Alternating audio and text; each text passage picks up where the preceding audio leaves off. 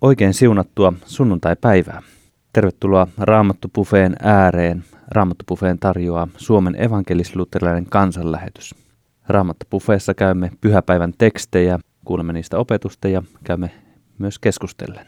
Aivan ohjelman alkuun pieni rukous. On hyvä rukoilla ja hiljentyä, kun käymme Jumalan sanan ääreen. Kiitos armostasi, Herra. Kiitos, että katsot askeleittemme puoleen. Varjelet ja ohjaat askeleitamme. Näytät meille oikean tien. Kiitos, että Jeesuksessa olet avannut meille tien luoksesi. Olet sanallasi meitä siunannut. Sinun sanasi tahdomme kaikkialle tuoda, kutsua sinun armoosi. Jeesuksen Kristuksen nimeen. Aamen. Tänään täällä studiossa opettajana tänään meillä on apulaislähetysjohtaja Teijo Peltola. Tervetuloa. Kiitos. Ja keskustelijoina Isto Pihkala. Tervetuloa. Kiitoksia. Ja Markus Korri. Tervetuloa. Kiitos. Ja Markus, työskentelet Kansanlähetysopistolla kurssivastaavana ja Isto on sitten jo EVP, eli erossa vakinaisesta palveluksesta, mutta lähetystyö alusta loppuun saakka. Juu, kyllä sitä on tehty. Näin, tällaisella joukolla ja tekniikassa meillä on tuttuun tapaan ja varmatoimisesti Tomi Jurvanen. Pyhäpäivän teema on Jumalan sanansaattajat. Kirkkovuosikalenteri selittää teemaa seuraavasti. 400-luvulta lähtien on syyskuun 29. päivää omistettu ylienkeli Mikaelille. Taistelu, jonka hän kävi pimeyden valtojen vastaan, liittyy pääsiäiseen. Kristus on saavuttanut ratkaisevan voiton pahan valloista, mutta taistelu jatkuu edelleen maailmassa. Myöhemmin Mikkelinpäivästä on tullut kaikkien enkeleitten päivä, jolloin tutkiskellaan heidän merkitystään ja tehtäviään. Jumalan sanansaattajina enkelit suojelevat ja opastavat ihmistä ja muistuttavat häntä Jumalan tahdonmukaisesta elämästä. Näin tätä pyhäpäivän teemaa ja Mikkelin päivää selittää kirkkovuosikalenteri. Mitenkäs arvon veljet, millaisia ajatuksia Jumalan sanansaattajat, enkeli, Mikkelin päivä herättää?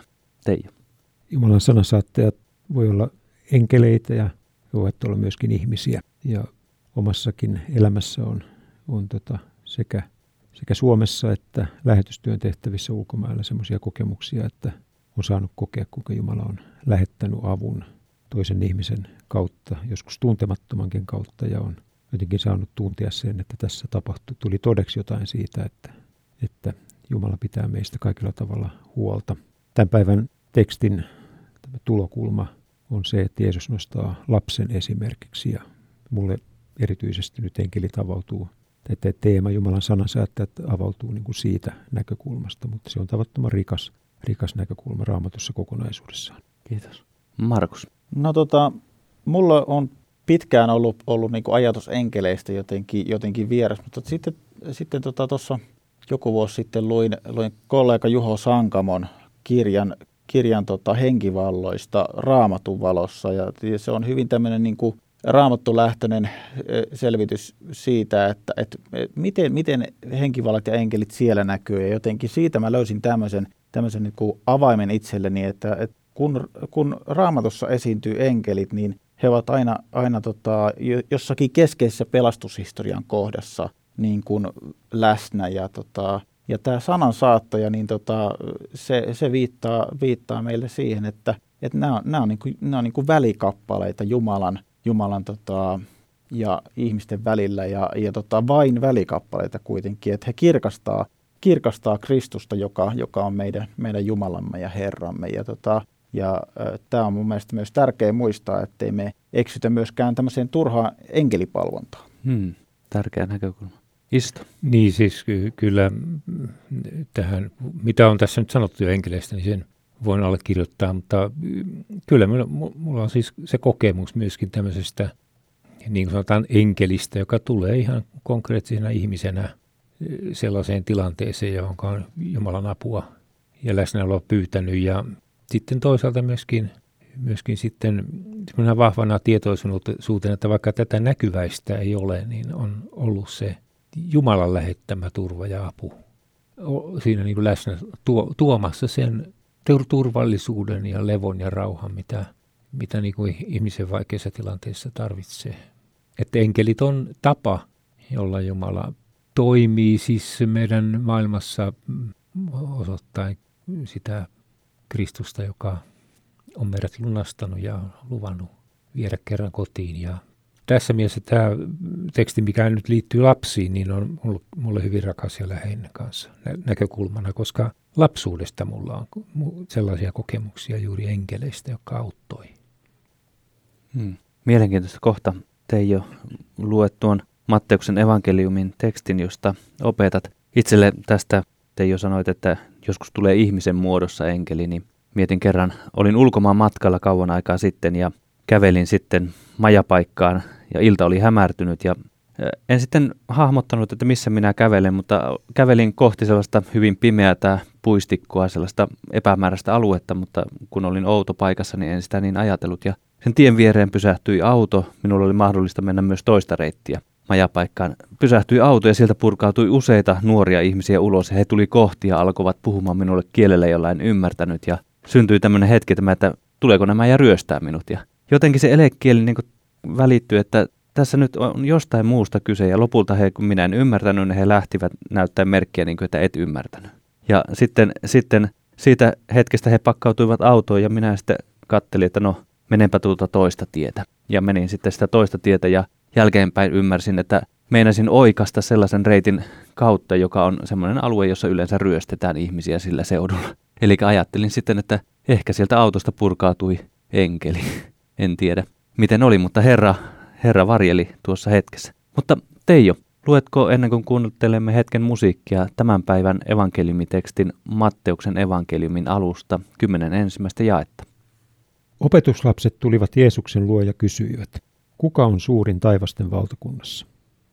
Silloin Jeesus kutsui luokseen lapsen, asetti hänet heidän keskelleen ja sanoi, totisesti ellette käänny ja tule lasten kaltaisiksi, te ette pääse taivasten valtakuntaan.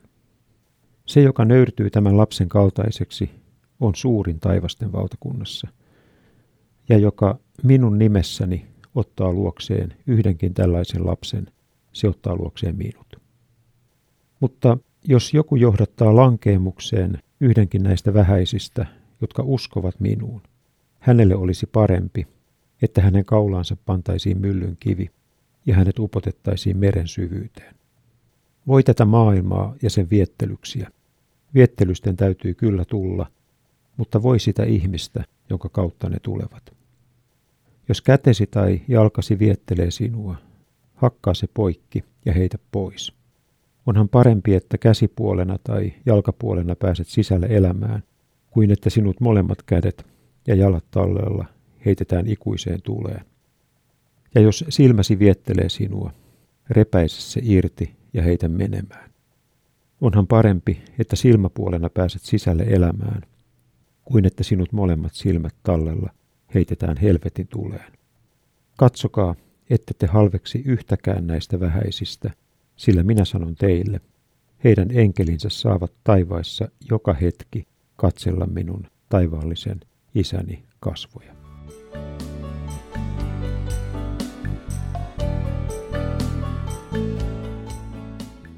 Kiitos Teijo tästä Matteuksen evankeliumin 18. luvun kohdasta. Sitten kuulemme sinulta opetuksen seuraavan musiikkikappaleen jälkeen ja tämä musiikkikappale on Samu Saarisen esittämä kappale Lokakuu. Samu Saarinen esitti kappaleen Lokakuu. Nyt käymme Raamattubuffeessa opetuksen pariin ja meitä on opettamassa apulaislähetysjohtaja Teijo Peltola. Matteuksen evankeliumin 18. luvun evankeliumikappale käsittelyssä. Nyt on Teijo opetuksen vuoro, ole hyvä. Kiitos. Tänään on Mikkelin päivä, enkelien ja lasten sunnuntai, jota vietetään syyskuun 29. päivänä, tai jos se on arkipäivä, niin seuraavana sunnuntaina. Aika vahvana mielikuvana Mikkelin päivään liittyy lasten kirkkopyhät ja perhekirkot. Se on hieno juttu, että näin on. Mutta voitko miettiä niitä Mikkelipäivän kirkkoja, joihin sinä olet osallistunut, että mistä siellä puhuttiin? Mitä Raamatun kertomuksia siellä luettiin? Minulle ainakin tulee ensimmäisenä mieleen paitsi lapset enkelin vaatteissa myös lapsille tutut hengelliset laulut Jumalan kämmenellä ja tämän tyyppistä. Nämä ovat kaikki hyviä ja hienoja asioita, ja kun kirkossa on pieniä lapsia, niin Totta kai Jumalan palvelus tulee suunnitella niin, että se toimii lasten ehdoilla. Ja lapset jaksavat keskittyä sen ajan, mitä kirkossa ollaan. Mutta jos kuuntelit tarkkaan äsken kuulemaamme evankeliumia, niin arvaat, että meillä papeilla on aikamoinen pulma perhekirkoissa. Mites nyt käsiteltäisiin tätä myllynkivijuttua? Toki me aikuiset tiedämme, että se, mistä Jeesus puhuu, on tänään ajankohtaisempaa kuin ehkä koskaan. Mutta Jeesus ei nyt puhukaan lapsille, vaan opetuslapsille, jotka ovat karastuneet aikamiehiä, kalastajia ja joukossa myös joku entinen korruptoitunut tullimies. Mikkelin päivän Raamatun kertomusten sanoma on suoraa puhetta meille aikuisille. Otan tässä esille kaksi asiaa, mitä Jeesus sanoo. Otan esille ne siksi, että tämä evankeliumiteksti on meille ehkä niin tuttu, että olemme jollain tavalla sokaistuneet sille. Osia tästä evankeliumitekstistä käytetään lapsen kastejuhlassa. Kun seurakuntatyössä toimiessani kastoin paljonkin lapsia, niin usein sen jälkeen, kun olin suorittanut kasteen, otin kastekynttilän ja annoin sen isälle, ja sen jälkeen otin lapsen syliin ja sanoin nämä Jeesuksen sanat. Pyhässä kasteessa tämä lapsi on otettu Kristuksen kirkon ja tämän seurakunnan jäseneksi. Suljemme hänet ja hänen kotinsa rakkauteemme ja esirukouksiimme. Jeesus otti lapsen syliinsä ja sanoi, joka minun nimessäni ottaa luokseen yhdenkin tällaisen lapsen, se ottaa luokseen minut. Tämä on suora lainaus päivän evankeliumista ja luulen, että aika monelle meistä tämä lause ja sen ajatus on tuttu nimenomaan kastejuhlista. Mutta mitä Jeesus oikeastaan sanoi ja missä yhteydessä? Jeesus ja opetuslapset olivat matkalla Jerusalemiin pääsiäisjuhlille. Porukka oli ollut koossa ja kulkenut pitkin poikin pyhää maata jo 3. vuotta. Jeesus oli opettanut seuraajilleen keskustelemalla, puhumalla, vertauksin, ihmeitä tekemällä ja ennen muuta elämällään ja esimerkillään. Monenlaista oli mietitty ja funtsittu ja käsitelty, ja niin kuin läpi Raamatun, Pyhä kirja ei tässäkään kaunistele sankariensa heikkouksia. Opetuslapsia kiinnostaa valta. He eivät tiedä vielä, mitä on edessä. Kukaan ei osaa odottaa pääsiäisen kärsimystä eikä Jeesuksen ristiinnaulitsemista, ylösnousemuksesta puhumattakaan. Jeesus on opettanut ja koutsannut heitä pitkään, mutta onko jotain unohtunut? Miesporukassa valta kiinnostaa, ja ehkä siitä on ollut jo vähän kinaa ja orastavaa kateuttakin. Nyt tullaan porukassa Jeesuksen luo, ja kysymys esitetään selkokielellä. Opetuslapset tulivat Jeesuksen luo ja kysyivät, kuka on suurin taivasten valtakunnassa? Kuka on suurin taivasten valtakunnasta? Monenlaista Jeesus oli opettanut, mutta ei tätä. Jeesus vastaa tavalla, jota opetuslapset tuskin heti ymmärsivät. Siinä maailmassa kenenkään mieleenkään ei voinut tulla ajatus pitää lasta aikuisen esimerkkinä. Sellainen oli lapsen asema siinä yhteiskunnassa. Kääntykää, sanoi Jeesus. Opetelkaa asennetta, joka lapsella on. Mitä Jeesus täällä tarkoitti? Siinä viitekehyksessä jokainen lapsi tiesi paikkansa, mutta myös sen, että hänellä ei ollut mitään oikeuksia. Siinä viitekehyksessä lapsella ei olisi tullut mieleenkään pitää itseään toisen yläpuolella olevana, varsinkaan aikuisten yläpuolella. Minusta tuntuu, että se mitä Jeesus opetti silloin opetuslapsille on aivan yhtä radikaalia ja ajankohtaista myös meille. Meidän tämän päivän ihmisten ajattelun läpäisee oikeusperustainen tapa ajatella asioita. Siinä on ilman muuta myös paljon hyvää, jos ajatellaan vaikka lasten oikeuksia, oikeutta koulutukseen ja niin edelleen. Mutta ymmärtääkseni Jeesus ei puhu nyt siitä, vaikka se onkin korvaamattoman tärkeää. Ymmärrän tämän Jeesuksen opetuksen niin, että Jeesus puhuu nyt opetuslapsille, siis aikuisille. Nämä ovat tulleet kysymään ihmisten tärkeysjärjestystä, ja Jeesus asettaa esimerkiksi lapsen, jolta siinä kulttuurisessa tilanteessa voi oppia tämän asenteen toisiin ihmisiin. Älkää asettuko toisten yläpuolelle. Siis älkää asettuko toisten yläpuolelle, koska lapselle se ei olisi tullut mieleenkään. Miksi Jeesus asetti lapsen esimerkiksi? Siksi, että jokainen ymmärsi, että lapsi ei voinut asettua muiden yläpuolelle. Jeesuksen opetus liittyy kokonaisuuteen, jossa hän käsittelee opetuslasten keskinäisiä suhteita.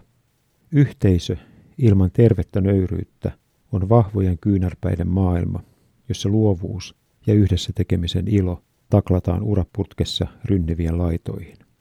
Toinen asia, Jeesus sanoo myös näin: katsokaa, ettette halveksi yhtäkään näistä vähäisistä, sillä minä sanon teille, heidän enkelinsä saavat taivaissa joka hetki katsella minun taivaallisen isäni kasvoja.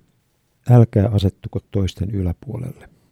Ei ole pieni asia halveksia ihmistä, jolla on enkeleitä ystävinään.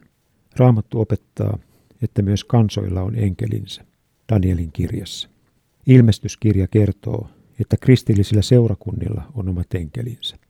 Ja nyt Jeesus kertoo, että jokaisella hänen seuraajallaan on enkelinsä.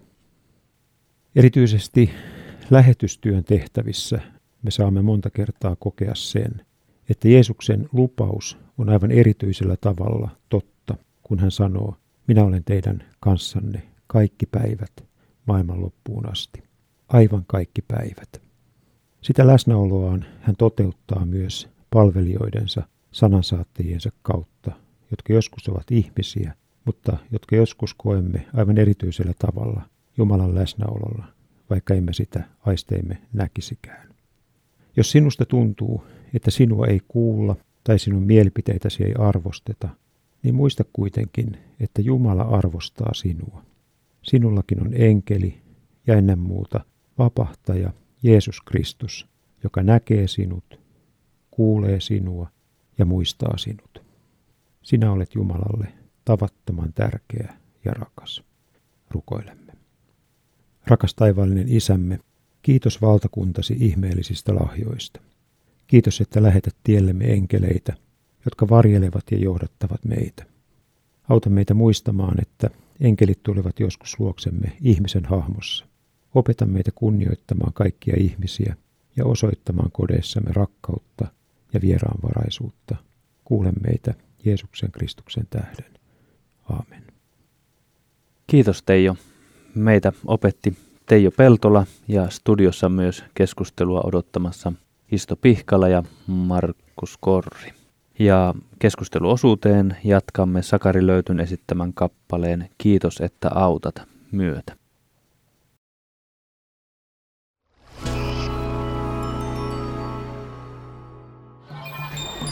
Ole suuressa tehtävässä mukana tukemalla Kansanlähetyksen työtä kotimaassa ja ulkomailla. Soita numeroon 0600 190 90. Puhelun hinta on 20,45 € plus PVM. Kiitos tuestasi.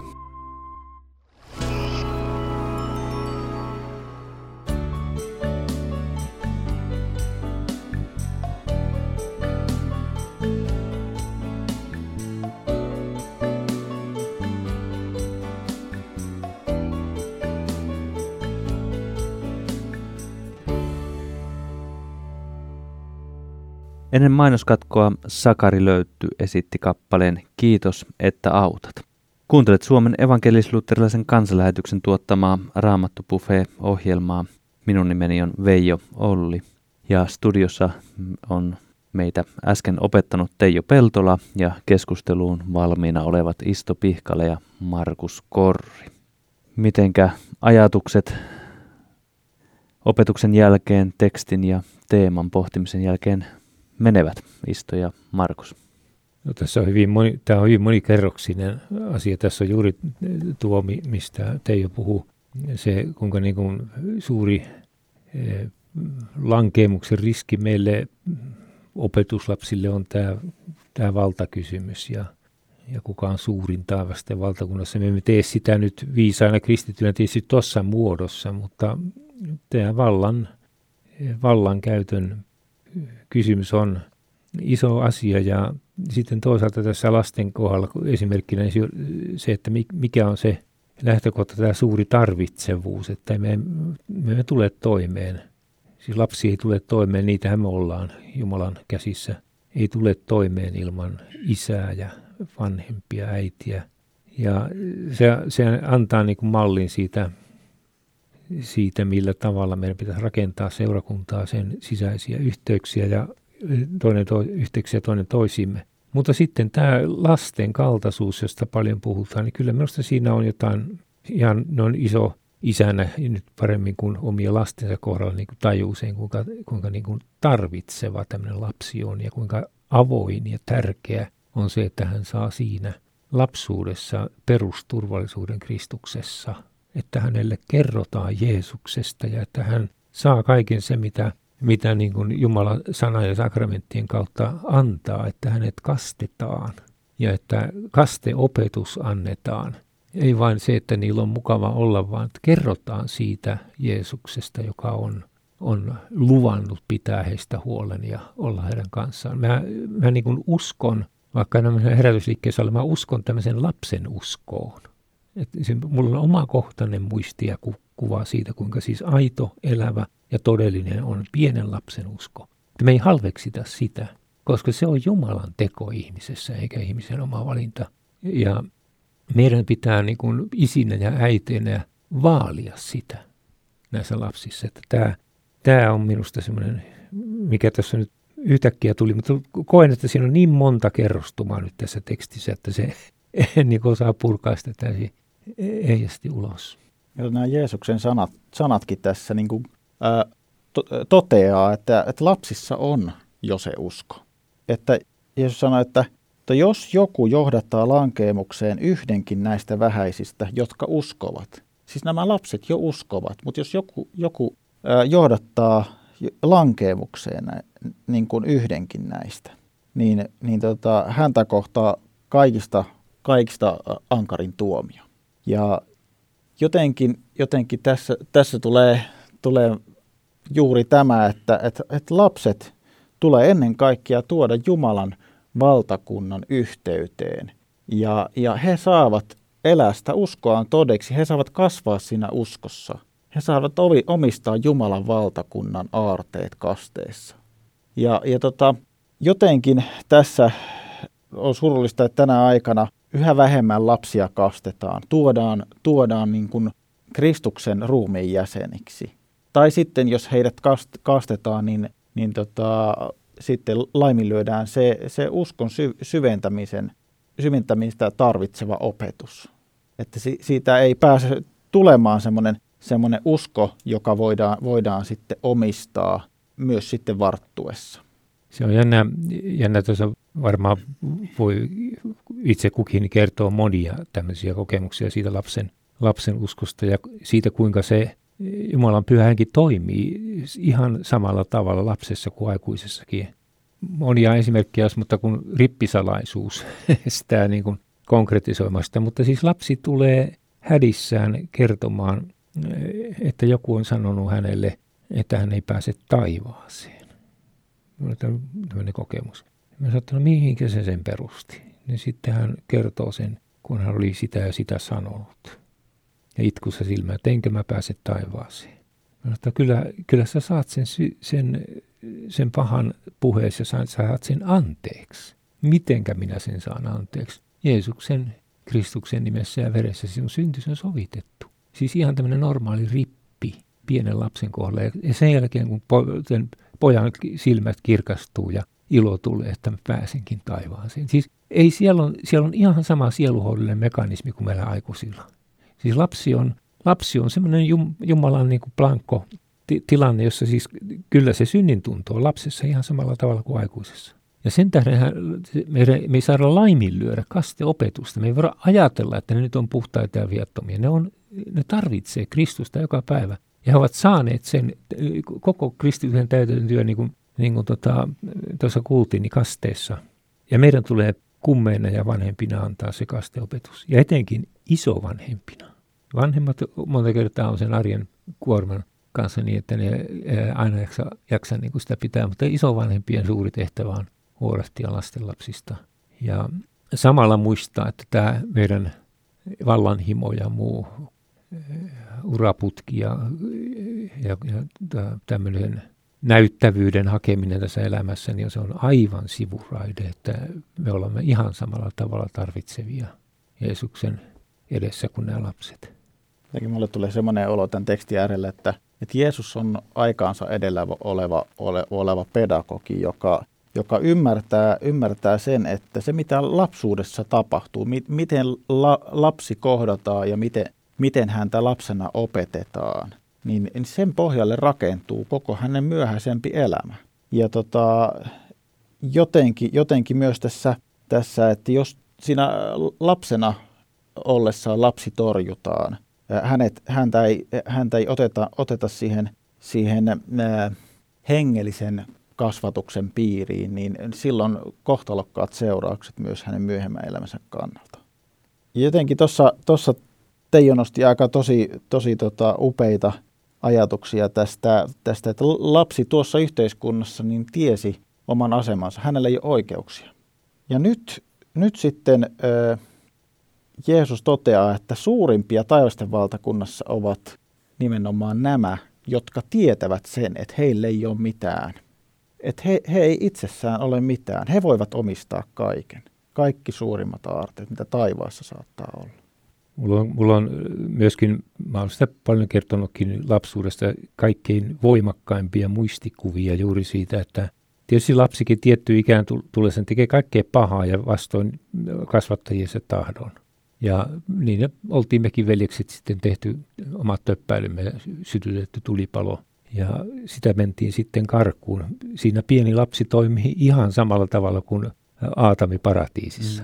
Että rupeaa pakenemaan isää. Ja sitten kun ollaan siellä, mäkin olin siellä metsässä, mä muistan sen. Siis mulla on syvä muistijälki siitä. Siellä oli tullut kaikki alle ja satoja, oli pimeätä ja mua huudeltiin. Isä huusi, mä kuulin isän äänen. Nyt mä ajattelin, nyt parasta tulla täältä esiin, sitten mä saan sen selkäsaunan. Että nyt tulee remmiä ja tukevasti. Hyvä, jos hengissä pysyy. Isä juoksee, ottaa mut puseroonsa, kantaa kotiin, pesee ja sanoo, että hän on selvittänyt kaiken. Ei sun tarvitse pelätä. Hän on kaikki palokunnan ja mun kanssa puhut, kaikki on kunnossa. Se on tärkeää, että sinä elät. Mä rakastan sinua. Että siis tämän niin kokemuksen välittäminen tämän lapselle, että siis meillä on absoluuttinen turva ja armo ja iankaikkisen elämän todellisuus Kristuksessa. Me olemme ihan samanlaisia tarvitsevia lapsia. Me tarvitaan tällaista isää. Ja vaan sillä niin kun jaksetaan tämä metsä hiihtää läpi, mikä tässä on, ja ottaa vastaan ne pelotkin, mikä meissä kulkee. Että se on... Tämä lapsen kaltaisuus, ei se voi ajatella elämää ilman auktoriteettia, siis sellaista, joka huolehtii hänestä, taivaallista isää. Mulla on hyvä kokemus. Kaikilla ei ole siis, että se voisi piirtyä sieltä lapsuudesta tähän omaan elämään. Ja Jumala suokoon, että he voisivat löytää sen turvan ja levon ja absoluuttisen turvan, joka on Jeesuksessa, Kristuksessa. Ja se on niinku se viesti, mikä meidän pitäisi antaa omille lapsillemme ja sitten omille hengellisille lapsillemme. Et se on tätä. Ja jos me ehdollistetaan se, jos me lastataan siihen jotain muuta kuin evankeliumin, täyskirkas evankeliumi, niin silloin me tehdään myllynkyviä heille ja otetaan itsellekin niitä. Hyvin puhutteleva tämä omakohtainen kertomus sinun lapsuudesta. Tuli mieleen, että kun tässä Jeesus nostaa lapsia esille, niin sitten hebrealaiskirjassa nostetaan esille uskon sankareinen meille Nooa ja kaikkia muitakin. Ja sitten kun näitä ihmishahmoja täältä Raamatun sivulta tutkii, niin he suinkaan kaikessa eivät ole olleet täydellisiä, että lapsellakin tämä kolttosiin meneminen, niin ei Jeesus ehkä sitä nostaa esille, ei se ole se asia, jonka hän ykkösenä tuo esille. Mutta lapsethan tekee kolttosia. Siis se on. Jos ajattelee, niin kun, että Raamattua katsoo sen henkilökuvien kautta, niin siis siinähän on niin kun Raamatun yksi niin kun puhuttelevimpia näkökulmia, että Raamattu ei niin kun peittele tärkeiden henkilöidensä, sankareidensa niin kun inhimillisiä heikkouksia, vaan avaa ja kunnioittaa kuitenkin yksityisyyttä ja rippisalaisuutta ja näin, mutta että siinä se niin kuin, siis sitä se merkitsee, että Jumalan poika tuli lihaksi. Siksi hän tuli. Mm. Mä ajattelin näin, että tässä mitä Isto niin kuin kauniilla tavalla omasta lapsuudestaan avasi tästä niin kuin lapsen ja isän ja sitä kautta myöskin taivaan isän suhteesta ja anteeksiantamuksen mahdollisuudesta Kristuksen tähden, niin itse asiassa tässä evankeliumissahan on tässä kertomuksessa, siinä kokonaisuudessa on niin kuin läsnä se, että jos mä ajattelin, että miten Jeesus opetti näitä opetuslapsiaan, jotka hän oli kutsunut. Hän opetti elämällä heidän kanssa. Siis Jeesus oli kutsunut opetuslapset olemaan kanssa, lähettääkseen heidät, mutta olemaan kanssaan. Hän siis opetuksin, vertauksin, eri tavoin, mutta ennen kaikkea olemalla ja elämällä. Jos me nyt ajatellaan sitten niin kuin kotien kristillistä kasvatusta ja perheen noin laajassa merkityksessä, niin tätähän se on, että lapset lukevat meitä. He näkevät, tietää mitä me ollaan. Tietää myös sen, että myöskin uskovat vanhemmat on anteeksiantamusta tarvitsevia. Ja silloin mä ajattelen, että miten me suhtaudutaan lapseen, omiin lapsiimme tai joilla lapsenlapsia jo on, niin oleellista on, että me nähdään heidät niin kuin Jeesus sanoo, että heillä on enkelit, jotka näkevät koko ajan taivaallisen isän kasvot. Siis se suhtautuminen lapseen, se, että miten me lapsia kasvatetaan, niin siinä on tietysti läsnä tämä niin kuin arkipäiväiset asiat, kristillisen uskon harjoittaminen, ruokarukous, iltarukous. Mutta siis se niin kuin normaali kiinnostus, rakkaus, välittäminen ja et sitä kautta se niin kuin usko suodattuu. Ja oleminen. Siis se, sitä ei niin kuin ikään kuin tarvitse puristaa sitten, jos isä tai äiti kasvattaja on itse löytänyt Kristuksen, niin ei siinä mitään niin kuin puristettavaa. Että se oleminen, niin kuin nämä opetuslapset sai olla Jeesuksen kanssa, niin se siitä tavasta olla välittyy evankeliumi, Kristus. Ja se siitä olemisesta niin kuin nousee sitten ne kysymykset, joista saadaan niin kuin tässäkin, niin sehän on tilanne, joka synnyttää tämän keskustelun. Että se semmoinen pakkomielteinen haku on toinen juttu, että elämä synnyttää sen tavan todistaa paljon enemmän kuin semmoinen takakirjeen saarnaaminen jostakin puskasta silloin tällöin, kun päättää nyt antaa tulla.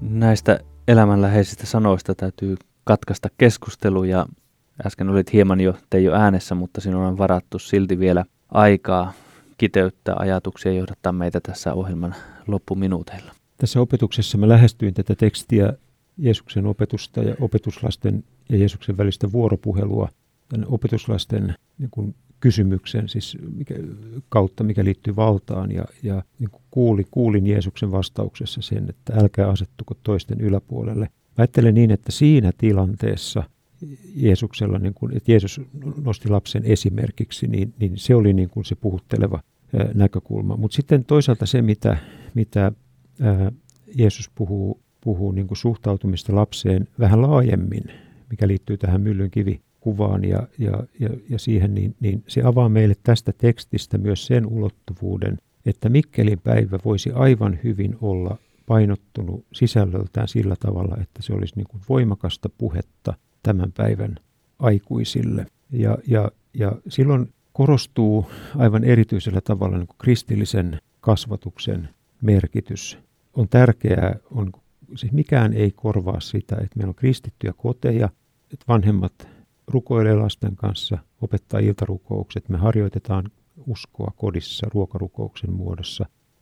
Mutta se haastaa myöskin, tämä teksti haastaa myöskin seurakunnat. Siis mitä merkitsee, että seurakuntayhteys, on se sitten herätysliikkeen kokous tai seurakunnan jumalanpalvelus, on perheystävällinen. Sillä tavalla, että lapsen on helppo tulla sinne ja lapsen on helppo olla siellä ja haluaa sinne uudelleen. Että tämä niin kuin avaa meille monia näkökulmia ja kutsuu meitä suhtautumaan lähimmäiseen ylipäätään sillä tavalla, että me näemme hänessä ihmisen, jolla on enkeli, joka näkee taivaallisen isän kasvot.